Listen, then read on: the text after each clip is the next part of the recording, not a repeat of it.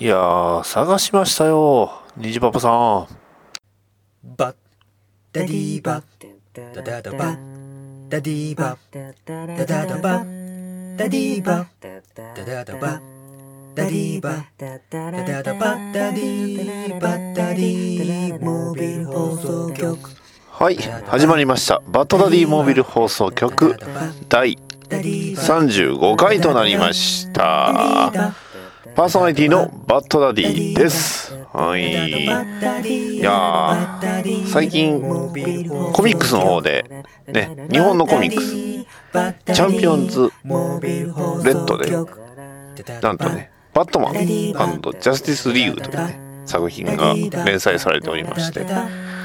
いや、すごく嬉しいんです。ね、あのまあ話の内容とかいろいろ突っ込むところってそれ人それぞれだとは思うんですがまあ一個だけねこれはちょっと、まあ、どうしてもちょっと僕の方で我慢できなかったことが一つだけありましてあの誤色をね一箇所見つけてしまったっていう話なんですよね。えーどういう誤色かっていうとあの2代目ロビン、ね、名前がジェイソン・トッドなんですが、まあ、そのね、えーキャラクターの名前がジェイソン・ドットになってたという。ジェイソン・ドットって何やねん。ドットかよ。ってうんというという、えー、めんどくさいね、えー、アメコミオタクぶりを出しず今回はね、えーさらにめんどくさい話、ね、いわゆる時系列の話をさせていただきますが、まあ、この作品に関しましてはそのめんどくさい時系列を割と分かりやすくしましたという作品ですので、まあ、あのまとめた作品をね紹介させていただきますので、えーまあ、今回はね、えーとあるツイキャスの方で、えまあ、やるよって言ってた内容の、ま、前前段階だと思ってもらえれば結構です。はい、というわけで始めます。バトダディモビル放送局第35回。DC ユニバースレガシーズ。ダディーバダダダバダディーバダディーモービル放送局。じゃん。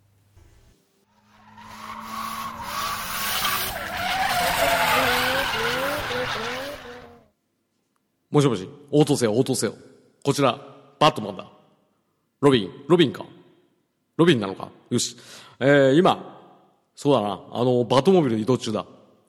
なんか前の車が中金切られてたな。頼む、ナビゲートしてくれ。ナビゲート知らない？なんてことだ？あのー、パソコンであの、Google マップ開いてくれ。Google マップ。え、Google、Google マップも知らない？え？どういうことだ？お前ロビンか？ロビンか？ゴ、ゴ、ゴードンか？うん？わからんな。なんてことだ？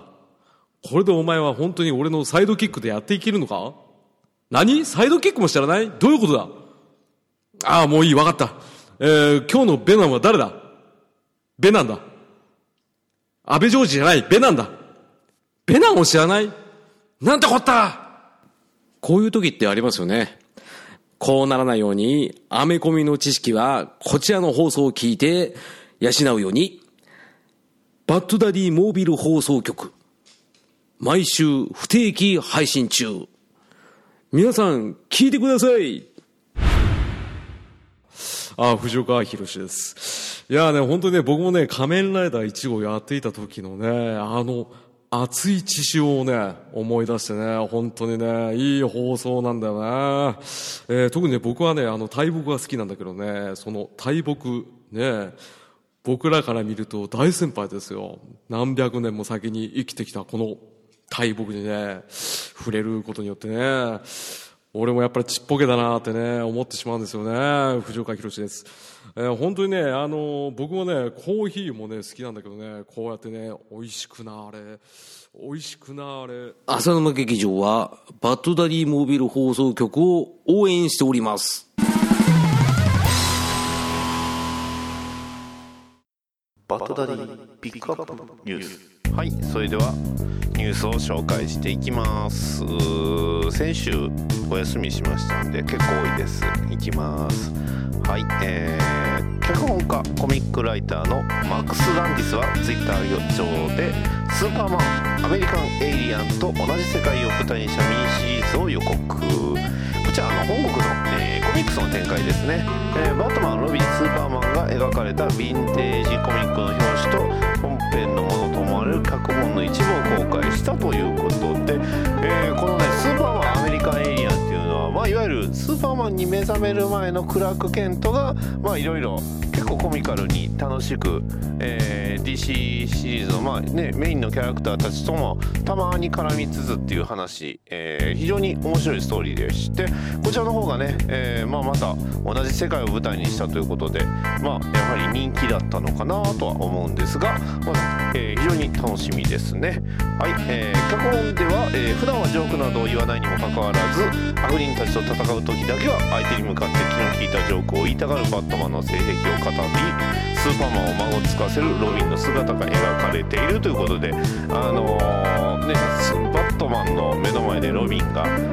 こうすごいね重そうなダンベルをこう持ってる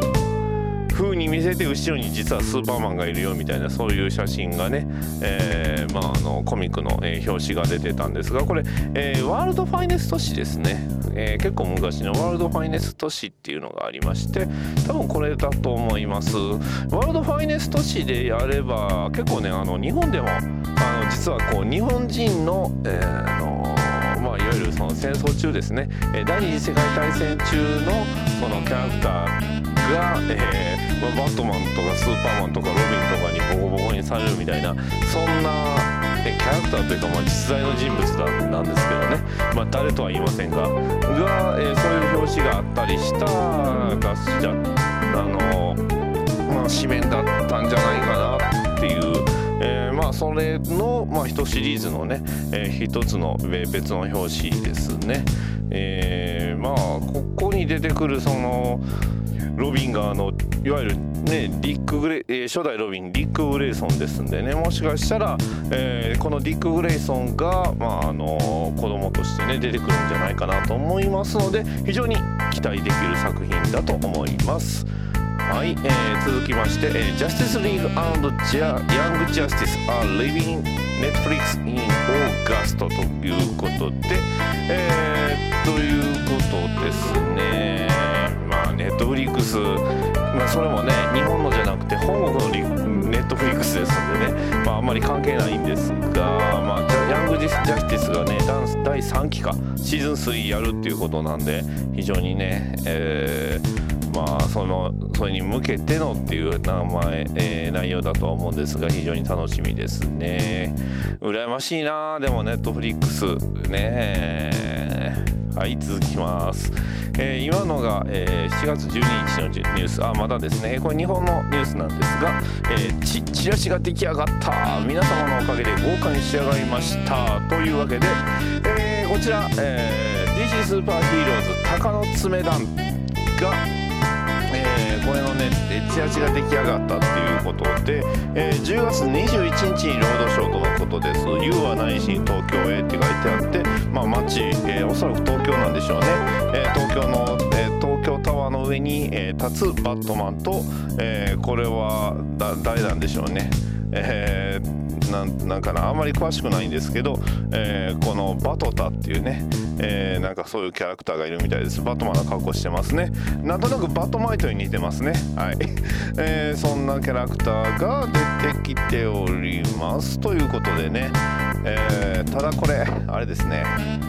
近くねやってないんですよねこれが、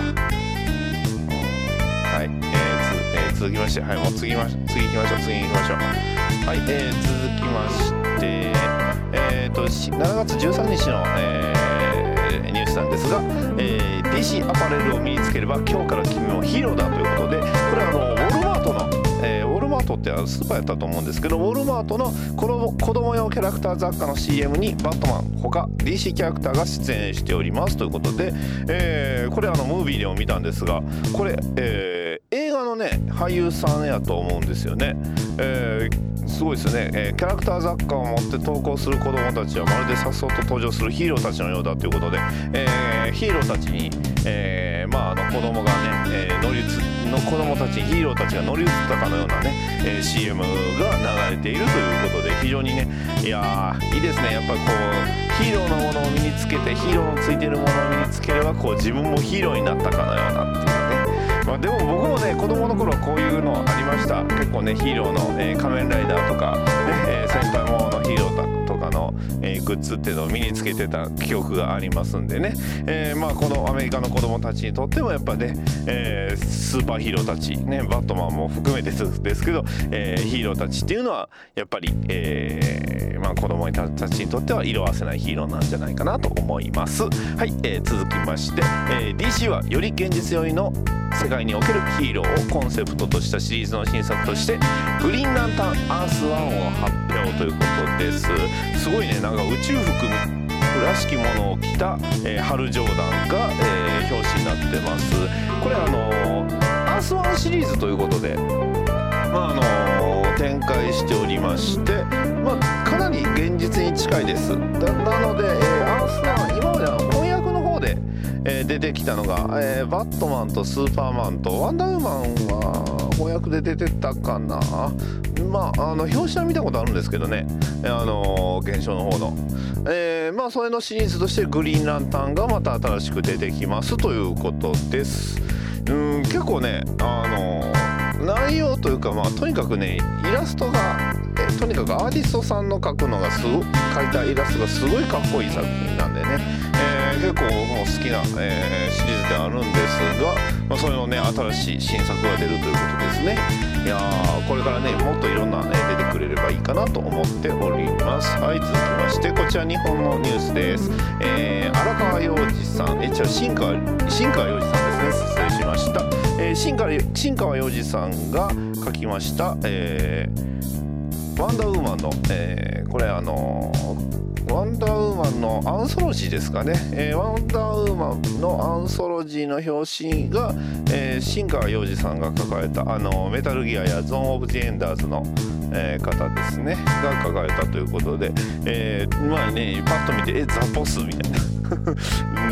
そんな表紙ですので非常に本屋さんでも目立つと思いますので、はい、気になりますね。はい、えーいきますよ、えー新バットマン映画について監督マット・リーブス、えーみんながそれぞれ期待するものが違うからこと難しいということで、えーどうやらあの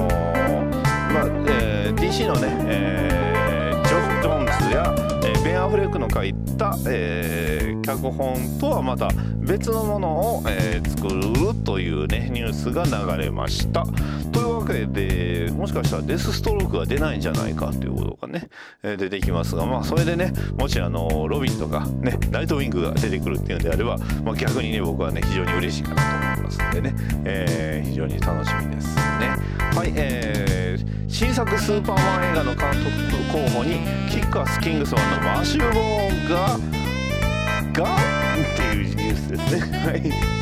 ニュースっていうかただのね、えーこれゴシップに近いんですけどどうですかねマット・リーえーマシュマシュ・ボーンさん監督が、まあ、スーパーマンの映画の監督候補ということでマン・オブ・スチール2で作るんであれば普通ザック・スナイダーさんじゃないのって普通思っちゃいますけどどうなんでしょうね。はい、もうこれはこればっかりは、えーまあ、見てみないとわかんないですね。はい、えー続きまして、えディティクティブコミックス、えー962号でなんと表紙がね出たんですがこの表紙、えーこれがびっくりです、えーアズラエル・バットマンが非常にトゲトゲしくて結構かっこよくなって復活してます。これはちょっと気になるな。えーアズライルっていうのは、えーまあ、今回のね、えー DC ユニバースレガシーズに、えー登場しますんでねそちらの方でね、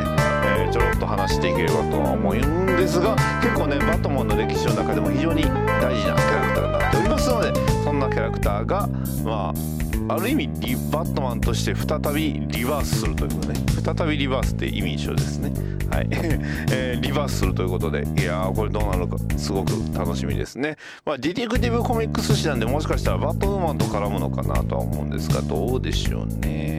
はい、えーそれでは続きまして、えーこちらは、えー先週の金曜日の記事ですね、えー新シリーズリバース第1番第1弾。DC ユニバースリバースが、えー8月2日に発売という、えー予約が、えー始まっておりますという記事になっております。まあのリバース、え1巻っていうねで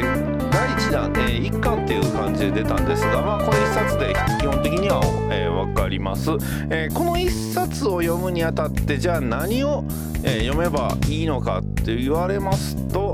正直言いますと、えーフラッシュポイントを読むだけで割とわかるんじゃないかなってね。まあフラッシュポイントさえある程度押さえとったらまあ大体、えー話と内容としては解説のねあのペーパー読めば十分理解できると思います。それぐらい分かりやすい作品になっておりますのでね、えーまああのまた解説ね僕あの子役の作品ね、えーアメコミの作品のすごい好きなところってね実はあの、えー解説のミニ冊子なんですよね。あれがねあれを読むのが結構好きなんでねあの中古の本で買うとたまにあれがなかったりするとすごくがっかりしてね、えー落ち込んじゃうんですけど、うん、まあまあまあ、あのこれからねショープロさんで出ますんで、えー非常に楽しみですね。はい、えー続きましてえーまたこれね、えーワンダーウーマンニュースですよ。はい、えーまあこれもあの興行収入の話なんですが、えーワンダーウーマンの北米興行収入が、えー390メガ、えーこれはあれですね、約440億円超え確実になりましたということです。で、えーまああのこの、えーニュースの後にね、えー見たニュースなんハリー・ポッターと死の秘宝パート2」を超えてワーナー作品歴代3位にということでここまでここまでハードルが上がってるというか日本のねこれはちょっとね日本の、あのー配給さんもこれは失敗だったかなってね。同じ時期にやってればねもっとね一緒に盛り上がれたのにというのが非常に残念なんですがね。まあネタバレをね回避するだけでもなかなか一苦労ですよ。ね。はい、えー続きましてこちらも本こちらも本国のニュース、えーニューデジタルファーストシリーズ「ゴサムシティガレージ Coming This August」ということで、えーこちらの、こえーフィギュアの方で展開してた作品かな？あのなんかフィギュアで出てたか、えーこれから出るかっていうニュースをちょろっと見てたんですが「ゴサムシティガレージ」という、えー作品が、まあ、あのまた始まりますよということで、えーなんかねゴサムのシティでチキチキレースでもするんですかね。はい。まああのそんな感じの話が、えー出てくるとのことです。はい続きましてグリーンランタンコープスジョン・スチュワート役としてタイリース・ギブソンが交渉中。本人がインタビューで明かしたということでね、えー DC エクステンデッドユニバースの中でそのグリーンランタンが、まあ、展開されるんですが、まあ、ジョン・スチュワートが出てくるということでどうなんですかね。じゃあハル・ジョーダンメインの話じゃないのだろうかっていう話なんですけどね。まあハル・ジョーダン自体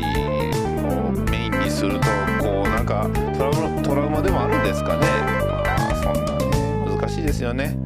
はい、えー、DC はハーレークイーンの誕生25周年を記念して記念ロゴマークとその発表動画を公開しましたということでまだ見てないんですがね、ハーレークイーン25ということで。はい結構若いです。というのもあのハーレークイーン自体がバットマン G アニメーションシリーズで初登場したキャラクターですので、まあ、コミックから出てきたキャラクターではないということでね。まああの割かし新しいのかなと思います。はい、えー続きましてあこちらさっきのあの、えーゴーサムシティガレージの、えー内容の詳細ですね。えーっと、えーレックス・ルーサーによって管理された近未来のゴッサムとその周囲に広がる、えー荒れ果てた荒野が舞台になってこういうの何するんですかね。バイカーギャングになった DC ヒロインが、えー社会に反旗を翻すコミックということでなんか結構ねマットな感じをね印象できますけどまあまあまあなかなか楽しみですね。はい、えー DC エクセンデッドユニバースの、えーこれあれですね。あのー予定が、えーニュースとして流れました、えー、と順番としましては「ザ・バットマン」「ゴッサム・シティ・サイレンズ」「ザ・フラッシュ」「サイボーグ」「ワンダーウーマン2」「グリーンランタン・コープス」「シャザム」「ブラック・アダム」えージャスティス・リーグ・ダーク」「ジャスティス・リーグ2」えーマン・オブ・スティール2」「ナイト・ウィング」えーバットガール」「スーサイド・スクワッド2」ということで。なんかあのー ちょっと微妙に順番変わったり追加されてませんこれ。あれジャスティスリーグダークなんてあったかな？まあナイトウィングがね追加されたのは聞きますしね。監督が、えークリス・マッケイということでこれなんかあのレゴバットマンの人じゃなかったかな？ちょっと違ってたらごめんなさい。はい。えーあとシャザムですね、えーシャザムが、えー2018年、えーの、えーフェブラリーってことは、えー2月に、えープロダクションがスタートするということで、えーまあ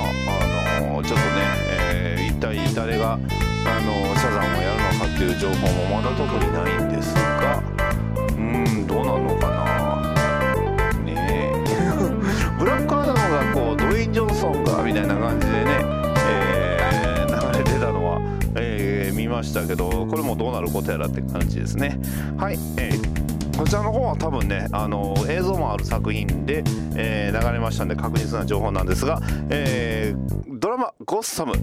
えーこちら、えーポスターが、えー出てきまして「ゴッサムドン・オブ・ナイト」ということで、えーえーテザーの、えー動画が流れました、えーこれねブルース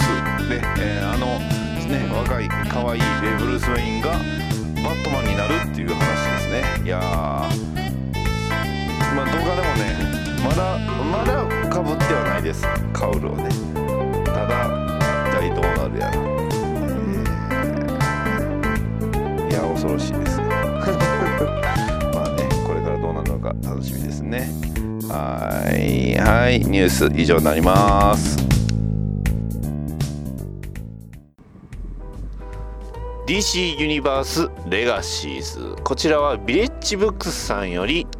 2012年の3月10日に発売され、えーボリューム1が発売されております、えー続く、えーボリューム2もこちらも、えー2012年の4月10日に発売ということでね、えー、元々の、えーまあ、こちらね刊行された方が、えーまあ、北米で関係刊行された方がえー2011年に、えー連載が始まっておりました作品でして、まあ、ほとんど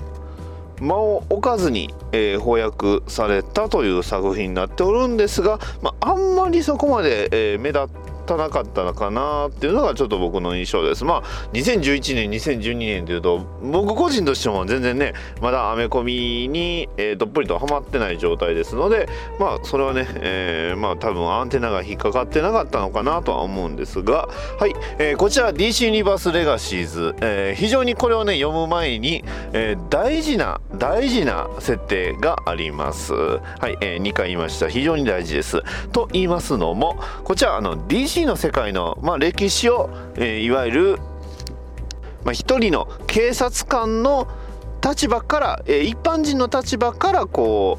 うね、えー作品をまあその歴史を追っていくっていうのがこの作品のまあテーマでして、えーこちらえーっと、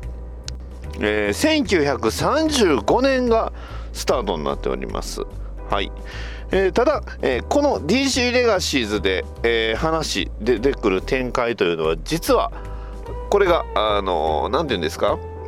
一度失った、まあ、あの世界線というかね、えー話でしてというのも、えーこちら、えー大事なあのまあ、設定といいますか、まあ、DC 世界における、えー一つの出来事として、えーインフィニット・オン・クライシス・アース、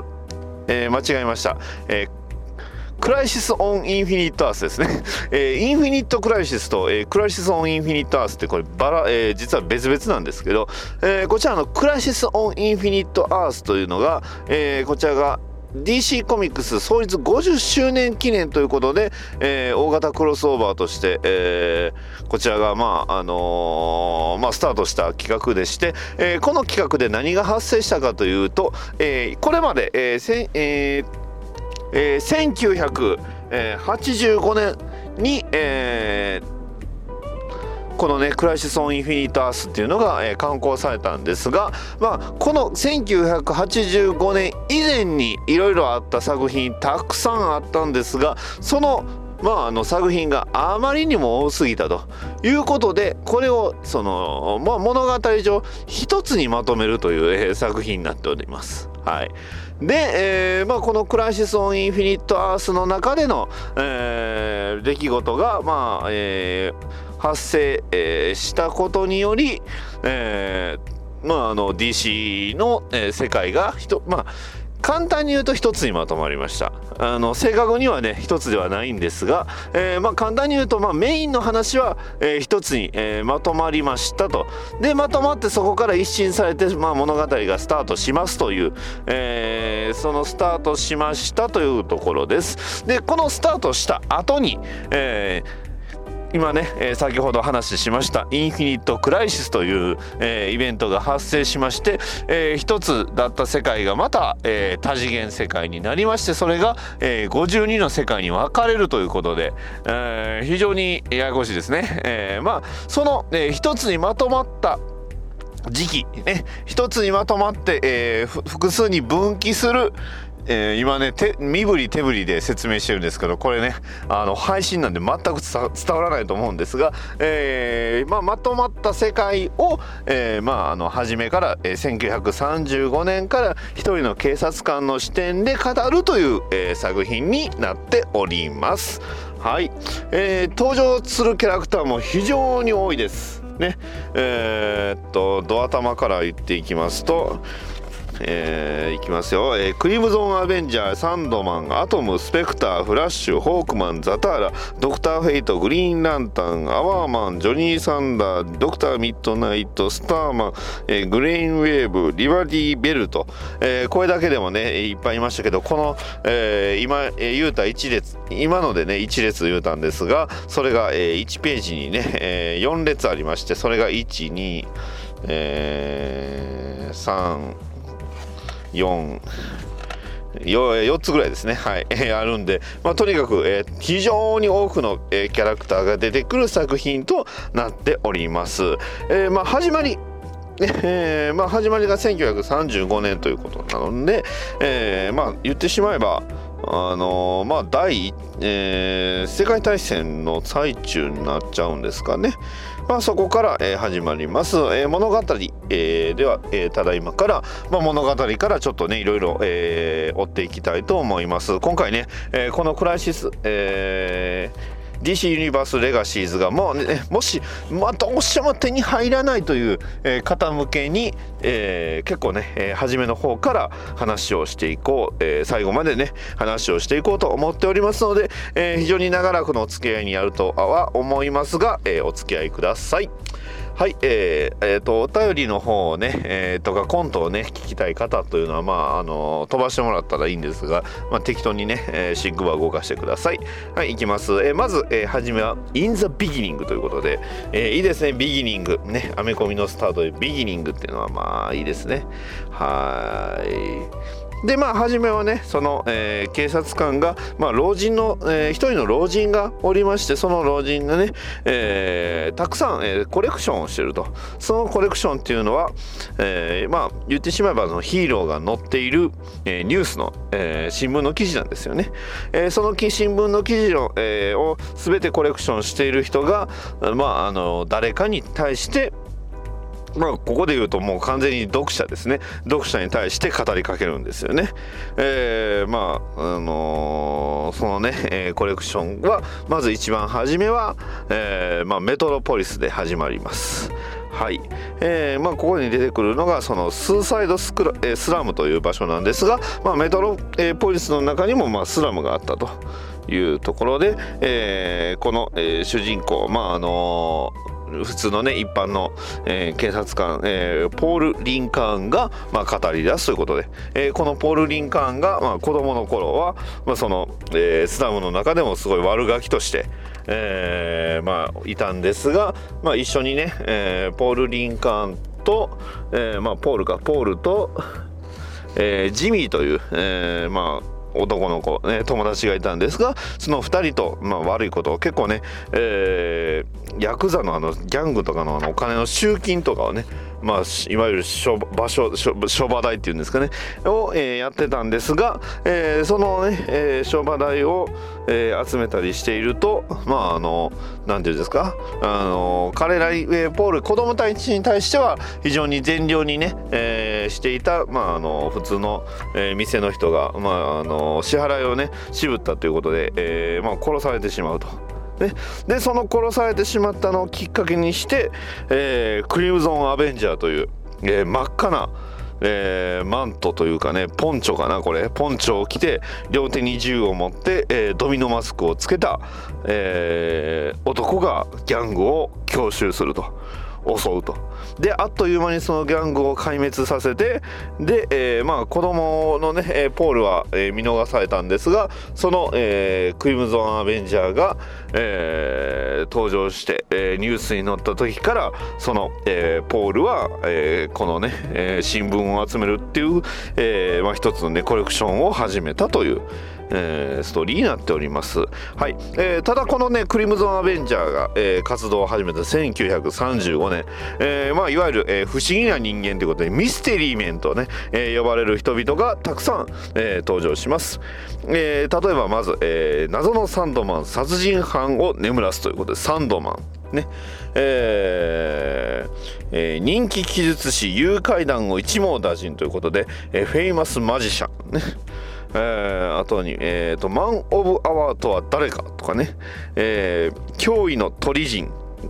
銀行強盗阻止。はい鳥人です。じゃあごめんなさい。超人でしょうねこれ。鳥人っていうと あのあれですね。まあいわゆるホークマンのことなんですけどね。はい、えー幽霊か幽霊が上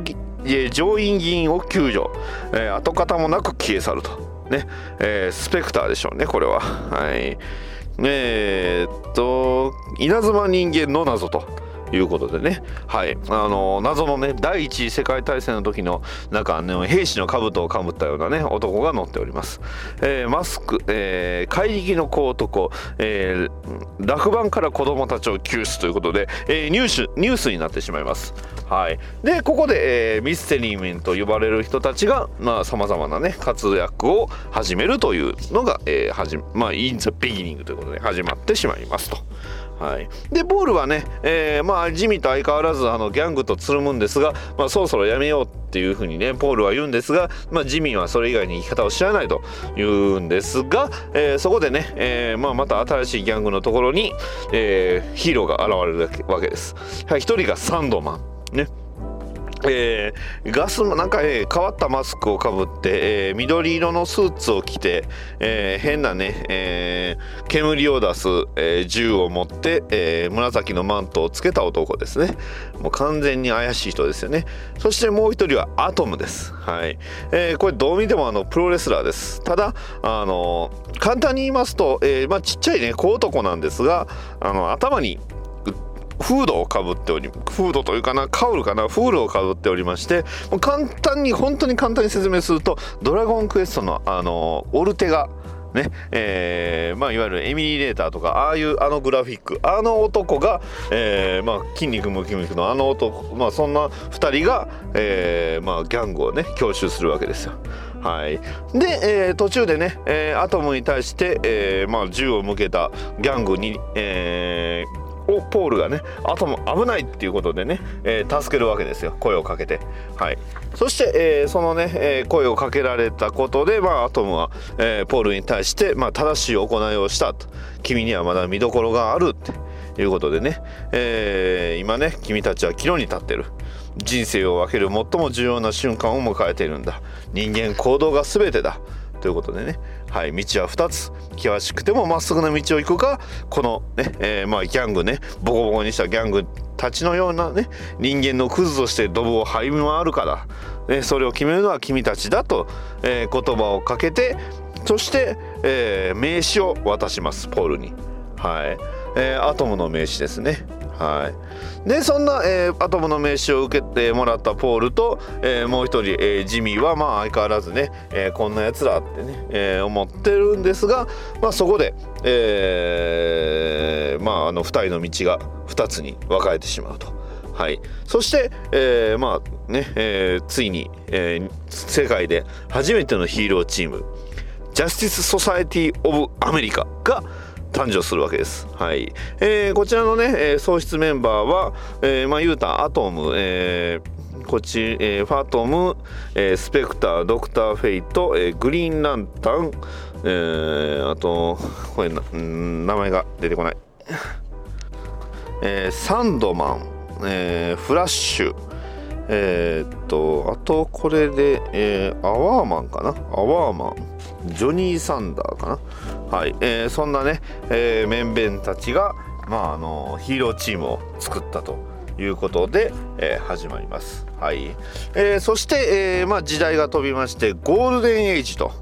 いう、えーまあ、あの、ショーが始まります。えージャスティス・ソサイティの存在が公になったことで、まああの表舞台をこれから動くようになったと、えーそこから始まります。はい。えーそしてそんなね、えージャスティス、えーソサイティ・オブ・アメリカが、まあ、表に、えー出ると同時に、まあそれえーまあ、メンバーがねさまざま変わったり、えーいろいろあったんですが、えーまあ、初めの、えージジャスティス・ソサイティ・オブ・アメリカの、えーブレインウェーブと言われる、えーまあ、宿敵との、えー戦いを、えー制しさらにね、えー世界ね社会を悩ま悩ませていた国粋主義であったり少年犯罪貧困といったそういった問題を論じて、えーまあ、人々を勇気づけたと。でそこでね,、えーまあ、ゴールねゴールデンエイジ、えー非常に輝ける世界が、まああのー流れたということで、えーまあでその時に多くのね、えーキャラクターが出てきました、えープラスチックマン、えー誘拐犯を逮捕だとか、えーセブンソルジャー・オブ・ビクトリー・ハンド、えーセブンソルジャーズが、えーオブ・ビクトリーがハンドだとかな、はい、マスクそういったマスクをつけた人たちがたくさん出てきたと。ロボットマンね、えーフリーダムファイターズあーフリーダムファイターズね、えー皆さんご存知ですね、えーあとねスター・スパングル・キットとかね、えーなんか剣を持ったあのなんかねアーサー王の、えー部下のね生き残りみたいなねそんな人が出てきたりして、えー数ヶ月の間に数十人のヒーローが戦列にに加わって、えーその熱狂のや波はやがて引いたが、えーまああのポールはあんなに興奮したことはないと。で、えーまあ、ポールが、えーまあ、アトムとサンドマンに会ってから、えーまあ、あの新聞のね、えー配達に、えーグローブ紙、えー新聞の配達になりました、まあ、あの給料自体はねそんなに多くないんですがただやっぱりまっとうな金だと。ねえーそれに対してジミーに関してはあのーサベッチバンダル・サベッチっていうね、えー怪しい人間に対しに近づいて、まあ、まだ、えーあんまりいいことはやってないと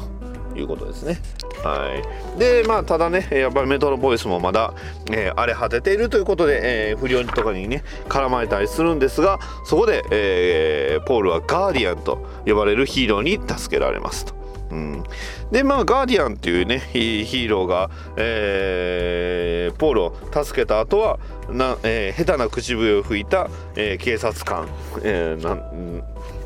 ねえージム・ハーパー巡査がね、えーなぜか、えーガーディアンがいる時には現れないジム・ハーパー、えー巡査が現れるということでまああのー まあこれまあ正体なんでしょうね。はい。まあまあそんなね、えー出来事があったりするんですがあのジャスティス・ソサイティー・オブ・アメリカを狙う、えー組織がたくさんおりまして、えーまあその中にね、えーまあ、いわゆるギャヴィランたちがえー組織を組むわけですよ、えーギャンブラーブレインウェーブバンダル・サベッジウィザード・パーデガイン・シンター、えーインジャスティス・ギャング・オブ・ワールドというね、えーまあ、組織が出てきまして、えーホークマンが、えー倒されたり、えーフラッシュが、まあ、ちなみにこのフラッシュ、えーまあねえーフラッシュ2代目と言われるバリー・アレンではなく、えーこちら、えーえー初代のフラッシュジェイ・ギャリックです、はい。えーグリーンランタンもあのハル・ジョーダンではないですね、はい。まあえーまあ、そんなね、えーまあ、そんなっぽい、えーヒーローがいたという、えーまあ、世界、えー設定になっております。でまああのただ、えーまあ、そんな中でもまたね、えーホークマンが復活したりとかして、えーまあ、ジャスティス・ソサイティ・アメリカはもうみんな、えーまあ、アメリカが認めるヒーローということで、えー大活躍をしておりました、えーポールの方もね、えーいろいろ、えーその時期に、えー変わってしまいました、まあ、あのバンダル・サベッジはねジャスティス・ソサイティ・オブ・アメリカに倒されましたんで、えーまあ、お金がないと。で、えーまあ、ジミーの、えー妹であるペギーが、えーいたんですが、まあ、あのそのねえーペギーに手を挙げようとする、えージミーに対してポールがね、えーそれを止めるわけです。まあそんなね、えーまあ兄弟はちょっとね、えー非常に、えー悲しいことにはなったんですが、まあ、あのそれから数年、えーポールは、まあ、勉強をね、えーたくさん必死にしました。そして、えー高等、えー高校を、えー卒業して、えーまあ、ポールは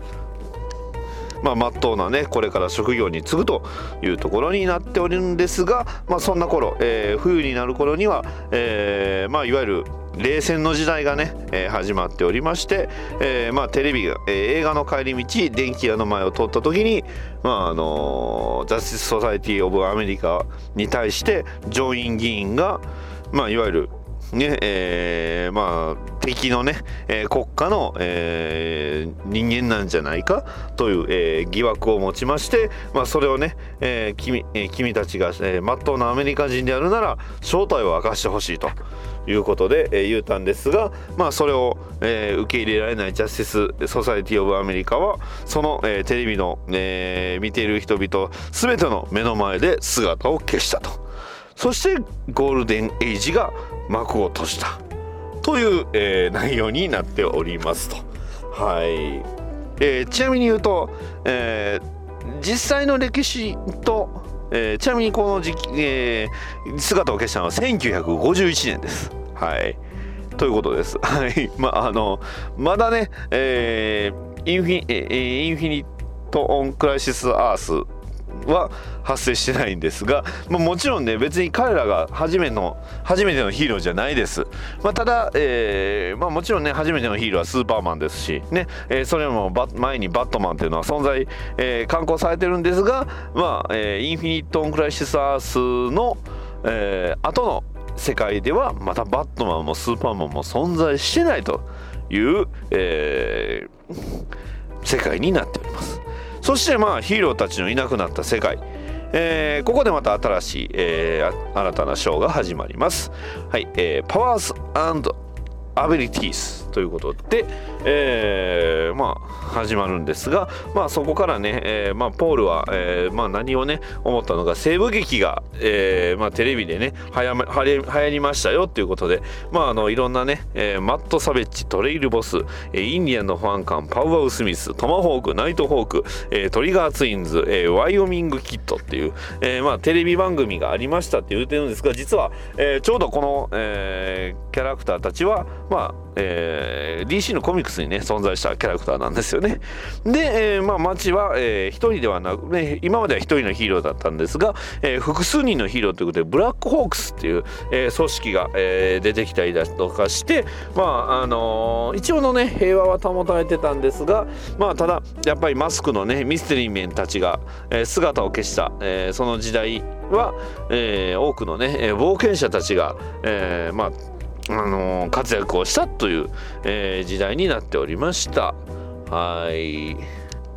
はい、そして、えーまあ、ポールは、えーまあ、大学を出た、えー後に、えー仕事を探している最中に、えージム・ハーパー、はいあのーまあ、前のショーに、ね、出てきたジム・ハーパー、えーが、えーまあ、既得ということで、えーそれをね見た、えーポールは、まあ、あの街を自分の街を守るためにメトロポリスのポリスアカデミーの門を叩きます。はい、そしてその半年の間、えーポールは格闘技の訓練射撃訓練、えー持久力、えー関連に法医学の、えー講習ということで、えーまあ、勉強や、ええ多くのことを、えー学び、えー警察官になりました。そして警察官になった、えーその、えー警察官卒業の日に、えーペギー、ねえージミーの、えーまあ、親友、えージミーの妹であるペギーに対して指輪を渡して、えーまあ、婚約、ね、結婚をしたということで、えー多くえー人生が変わったということです。で、えーとあるね、えー捜査を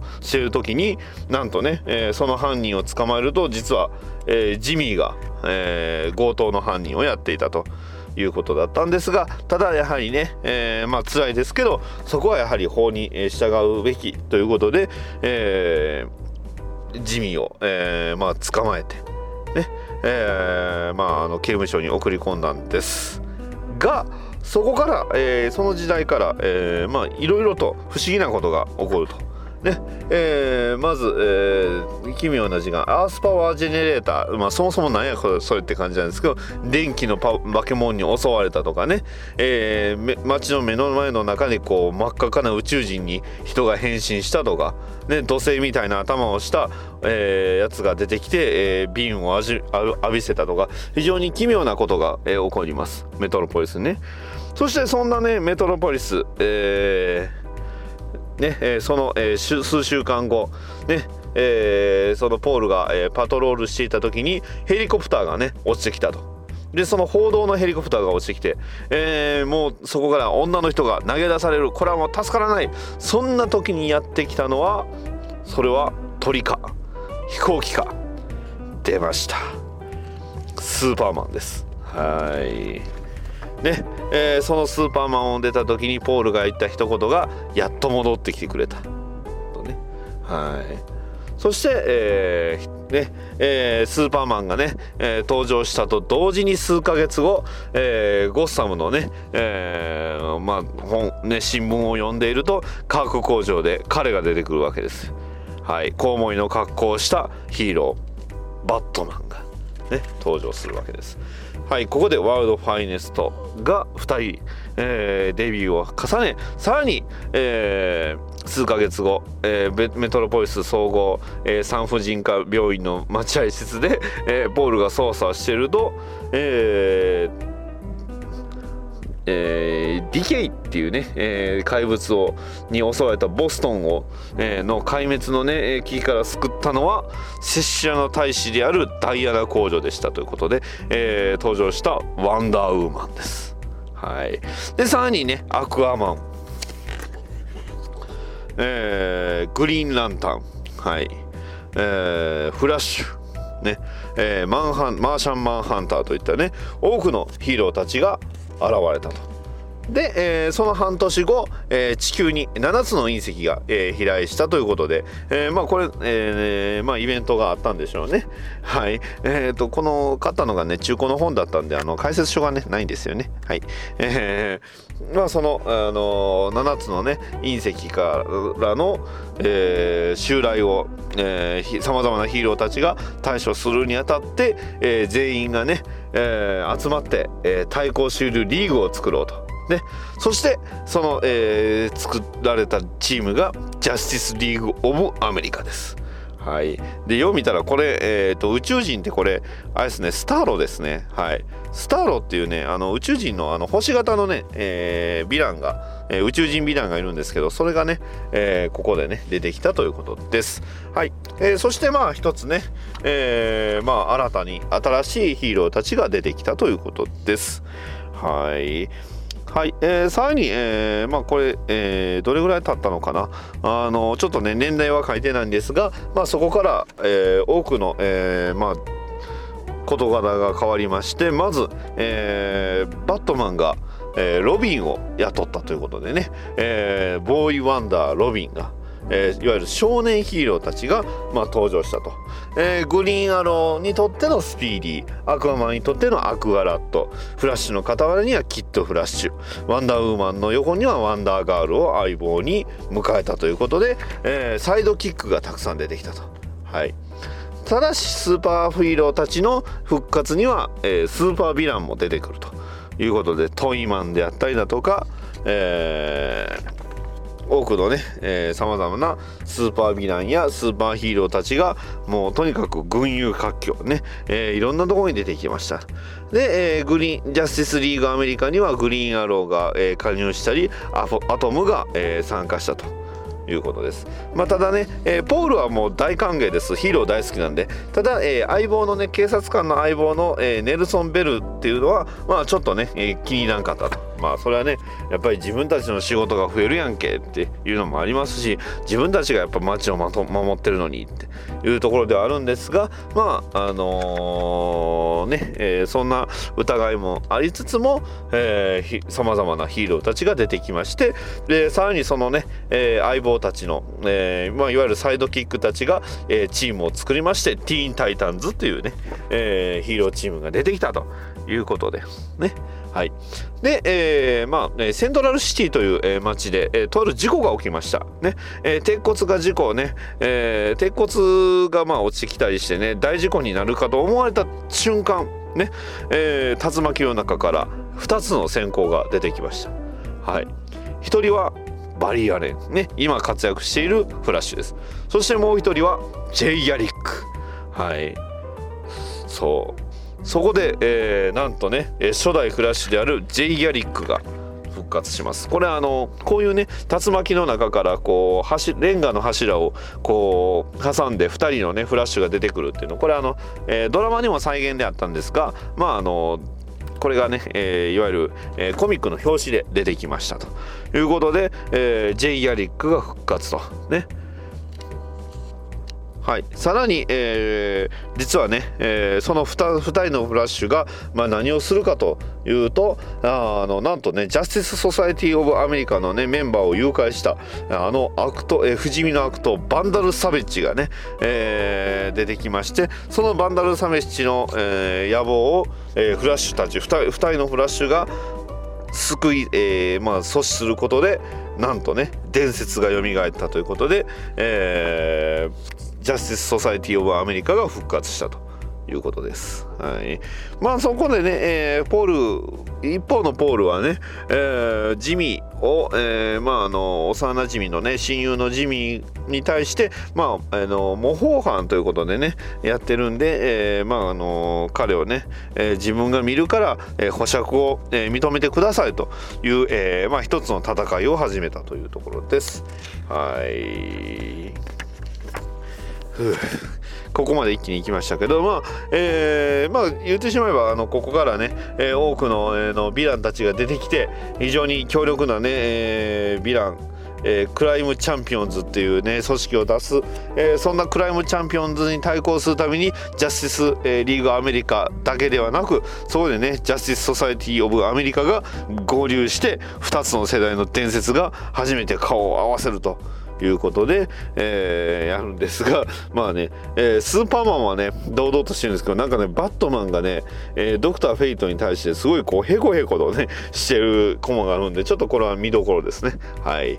でまああのーこのね、えー最強のタッコンビえー最強チームたちはそ協力して、えー多くのね大きなえーまあ、脅威に立ち向かったんですがただ、えーそれからのね、えー数年後、はいえー恐ろしい夏の日まではということで非常に大きな出来事が、え発生してしまいます、はいえードゥームパトロールというヒーローが、えまあ、ヴィラン一人のヴィランに、え殺されてしまいますはい、ここから、まあ、世界が変わってしまったと、えポールは言っております。はい。えーっと、ここでね、えーまたね、えーここでまあ、あの、一つ区切りがありまして、ここからクライシスという、えーショーが始まるんですが、まあ、えーちょっとね、えーせっかくなんでちょっと休憩しましょうか。はい、えーちょっとね、えージュース、ジュース買ってきてくれって、それ何のパクリやね。まあいいや、ちょっとね、えーサイドキック、サイドキック。あ、おらへんな。わかった。自分で買ってきます。はい。それでは、行ってきます。いや、グレイソンだよ。どうも、レオナルドです。僕たち二人合わせて、グレカメちゃんズ。どうだい最近。おお、最近、ちょっとね、僕、面白いところに行ってきたんだ。面白いところってどこだい？兵庫県洲本市にあるドラゴンクエストミュージアムを見に行ったんだそこはね洲本市ってさ実はあのドラゴンクエストで有名な堀井裕二さんが出身し出身地だったんだ。うん。レオナルドっぽい何かすごい噛んでるけど大丈夫？大丈夫だよ。そこでね超有名な人に会って話をしたんだよ。え有名な人？って誰だい？いやでもドラゴンクエスト関係だったらすごいたくさんいるよね。え誰誰教えて教えておおそれはねこの CM を聞いたらわかるよえ CM?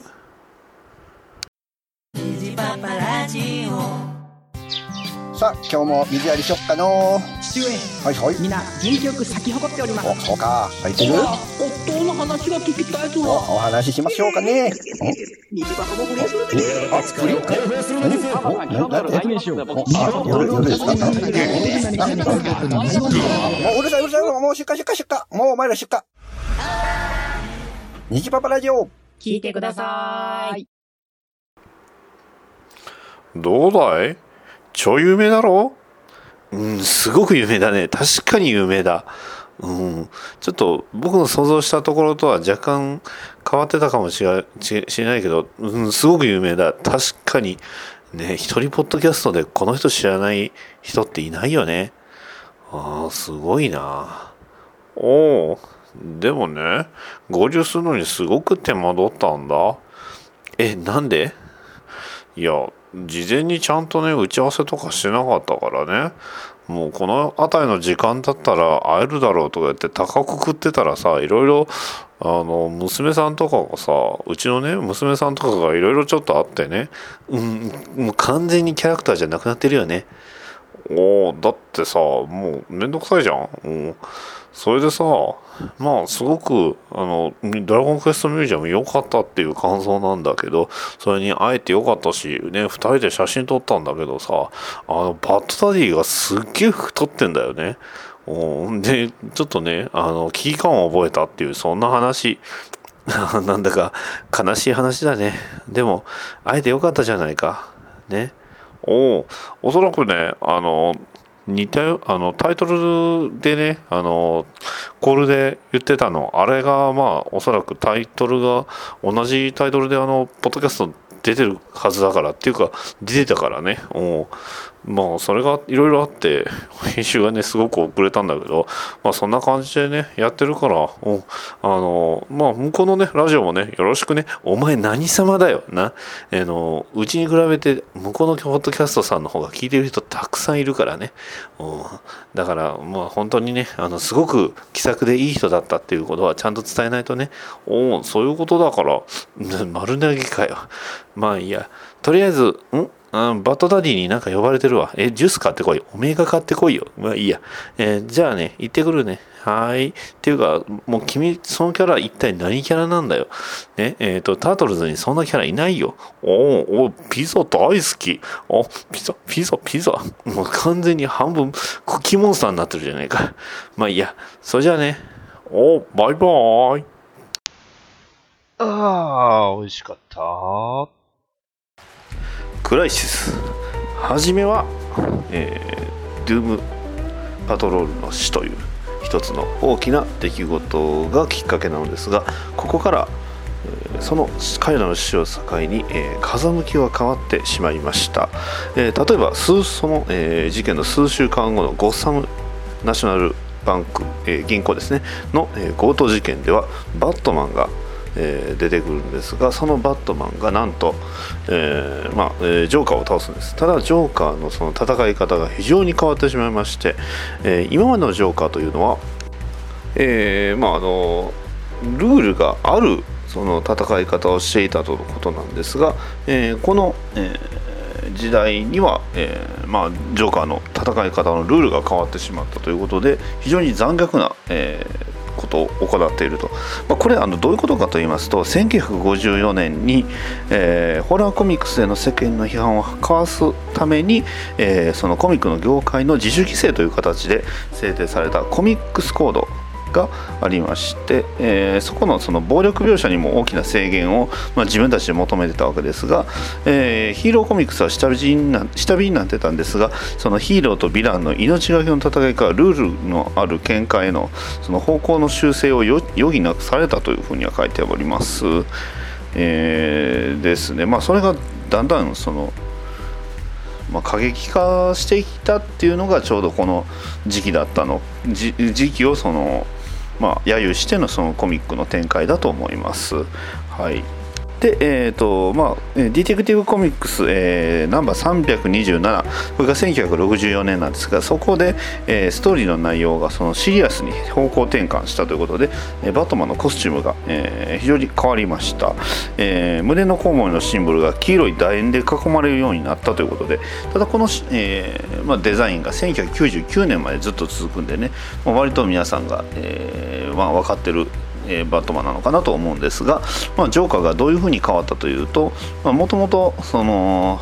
ジョーカーっていうのは、えー冷徹な殺人鬼だったわけなんですが、まあ、それがいわゆる白縫いの道化っていうね、えーただの本当ピエロに、えー変化せざるを得ない状態になってたと。で、えーただそこから1969年を最後にそのジョーカー自体は、まあ、あのしばらくいなくなってたんですが1973年のジョーカーで、まあえー凶悪なヴィランとして復活したっていうのを、まあ、この世界では、まあ、なんていうんですか、まあ、今まではそのルールがあったのにそこからその凶悪なルール無用の戦いが始まってしまったっていう、えー転換という、えー設定にしておりますね。はい。えー他、えー変わった、えーキャラクターというのはジョーカーだけじゃなくてスペクター、えースペクターが、まあ、あの罪人を断罪した犯罪者たちを見るもけもよだすような方法で処刑したという、ね。えーこちらも、えーこれがまあ、あのスペクターの背景としてはこれベトナム戦争の、えー時代70年代初頭のアメリカなのでね。でベトナム戦争の影響が、まあ、非常に大きくなっておりましてスペクターに復讐の精霊っていう、えー設定が、えーまあ、与えられて、えー犯罪者がおぞましい最後を迎えるシリーズを一連、えー展開したことが、まあ、ここに、えーまあ、ストーリーとして盛り込まれているということですね。はいえー他にも、えグリーンアローのコスチュームが、えまあ、ていうんですか、えーロビン・フッドみたいなね、えーなんかこう帽子をかぶって爽やかなコスチュームだったのがひげを生やして、えーノースリーブにして、えいわゆる今のね、えグリーンアローのコスチュームになったということですね。ただまあポールはね、えー娘のダイアナが、えーまあ、このあの服が嫌いとかね言うんですが、えーポールは言います。でも忘れちゃダメだ。外見なんてのは大した問題じゃない。人間にとって本当に大切なのはハートさと。いうことで、えーまあ、同じ同時期にね、えーオリバー・クイーンが、えー大富豪のオリバー・クイーンが、えー社長職を解任されまして、えー自己破産したっていうニュースが流れてるんですけどね、まあ、グリーンアローとは何の関係もないですけど一般人にとってはね、はい。えージミー、えーまあ、ポールの親友のジミー自体も、えーまあ、模倣犯です、えーということ模倣集か模倣集ですということでさまざまね、えーまあ、正義に傾きつつあるというのが、えー展開されておりますが、えーその数ヶ月後、え大きな事件が発生します。えーニューヨークの国連本部で大事件ということで、えー宇宙人が、えー攻めてくるんですがその宇宙人の、え種族がゴーダニアンというね種族なんです、え種族だったんですがそこで、えまあ、とっくの昔に解散したはずのチームが復活を果たしたという、え言われております。それが、えーティーン・タイタンズです。ね、えロビンスターファイヤー、えワンダーガール、えサイボーグのロビンが、まあ、復活したと。でさらに、えーティーン・タイタンズの復活がと同時に、えーまあ、新しいヒーローとしてファイヤーストーム、えーブルービートルこれあのブルービートルは2代目ですね、えブルービートルキャプテンアトム柔道マスターナイトシェイドクエスチョンピースメーカーがベルデビューというふうに書いてあるんですが、えこのねイラストなんですけどちょっとこれ、えーていうんですかちょっとこう特殊なえーこれイラストが、えーなっておりましてというのもこれここの、えー 6, 6人のヒーローなんですけど別にこのヒーローたちはあのチーム組んでたわけじゃないはずなんですよ。ただ、えーとこの6人のヒーロー今言うた、えーブルービートルこれ2代目ね、えーキャプテンアトム柔道マスター、えーナイトシェイド、えークエスチョンピースメーカー。これ、ね、それぞれ、えー非常に大事な6名でしてこれあのえー1984年にあ違う、えー1983年にこのヒーローたちで権利をね、えーチャールストンコミックスが、えーまあ、チャールストンコミックスが、えーまあ、生み出したキャラクターたちなんですけど DC が1983年に権利を取得しました。というのも、えーこの6名えーまずアトムブルービートルっていうのはいわゆる2代目のヒーローでして、まあ、いろんな、まあ、バットマンみたいにガジェットを使うヒーローですね、えーキャプテンアトムっていうのは、まあ、名前から、えー察するに、えー原子の力を使う。ね。えー柔道マスターで、まあ、あの普通のね なんかか柔道を使うんでしょうね。でナイトシェイドってこれあの女の人のキャラクターなんですよね。でクエスチョンというのは、まあ、スーツのに、えーハットをかぶってで、えー顔がねのっぺらぼうなんですよね。はい。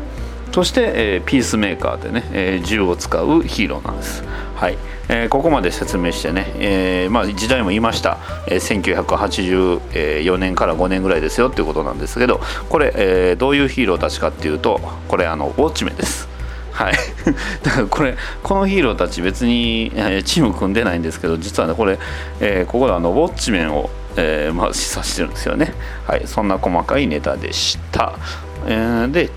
えーさらに、えー半年後に、えーバットマンが、えジャスティスリーグを引退しあ脱退したということで、まあ、あのなんていうんですか海外の国際問題に対してジャスティスリーグアメリカが、え不介入っていう、えまあ、姿勢を取ったので、えバットマンが、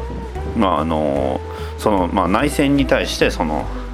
バットマンがね、えールーシャス・フォックスっていうね、えーウィンウェイン・エンタープライズの重役が巻き込まれたことで、えーまあ、バットマンが介入しようとしたところそこでね反対されたっていうことで、えーまあ、バットマンが脱退したんですが、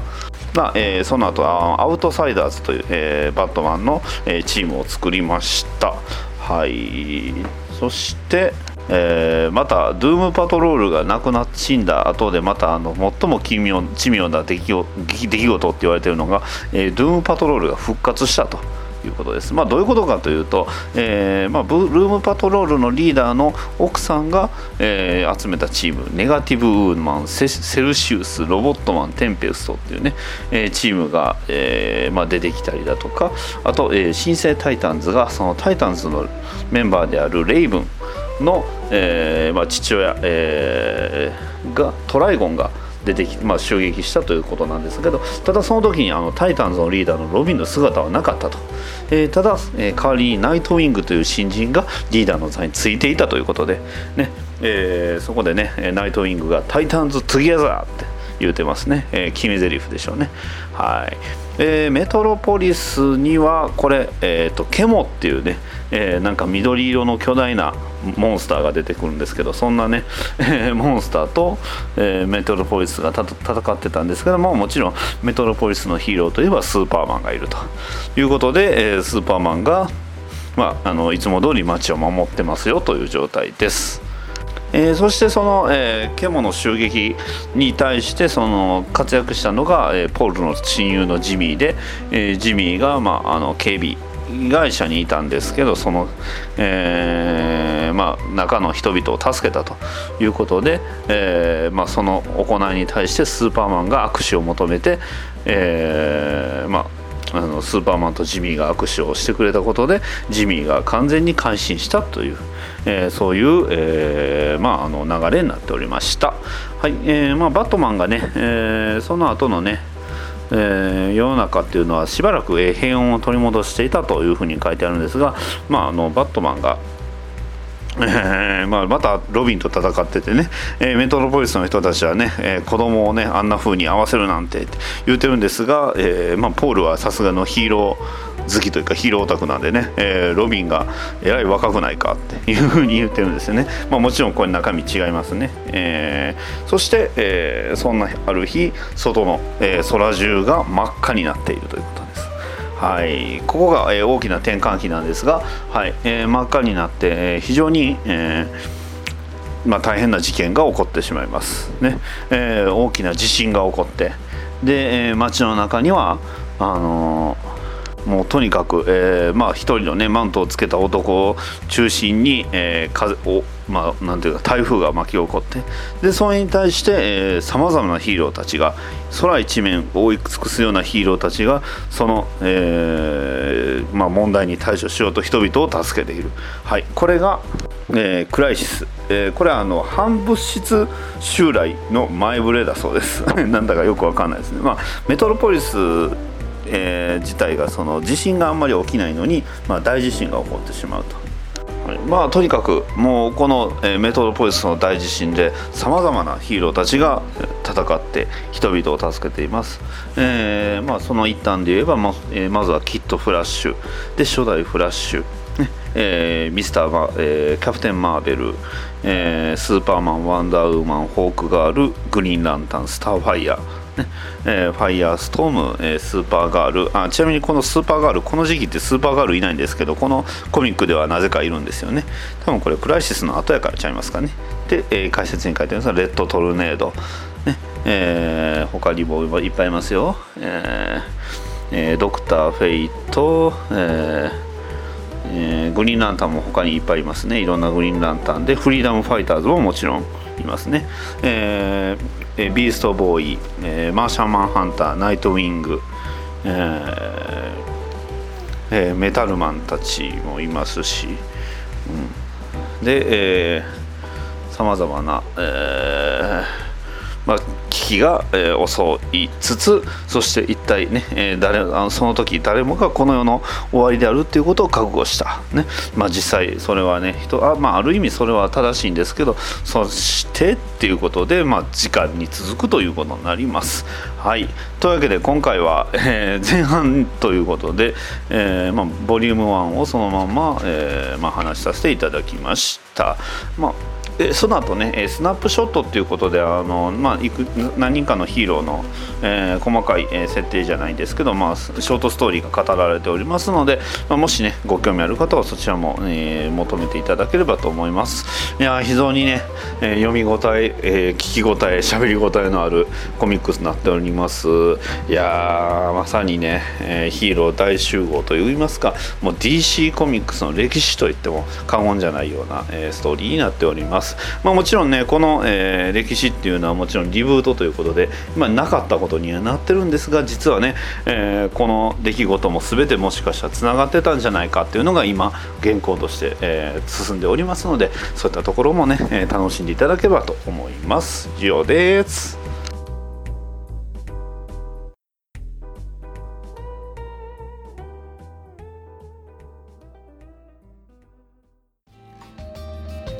はいそれでは「ハッシュ #BDMH」にいただいたお便りを紹介していきます。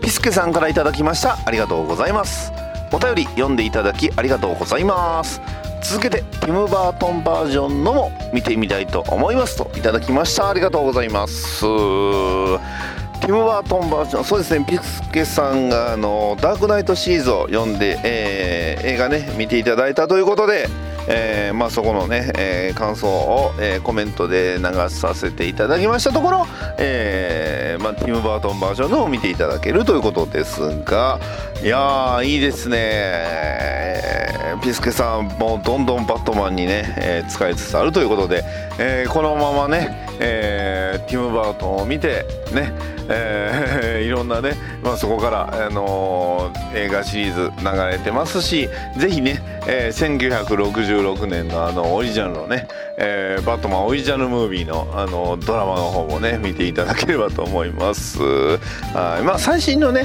えー映画の方ももちろんねいいので、えーそちらの方もねもしチェックされてなかったらもしもし、えー聞いていただければと思います。ピスケさんありがとうございました。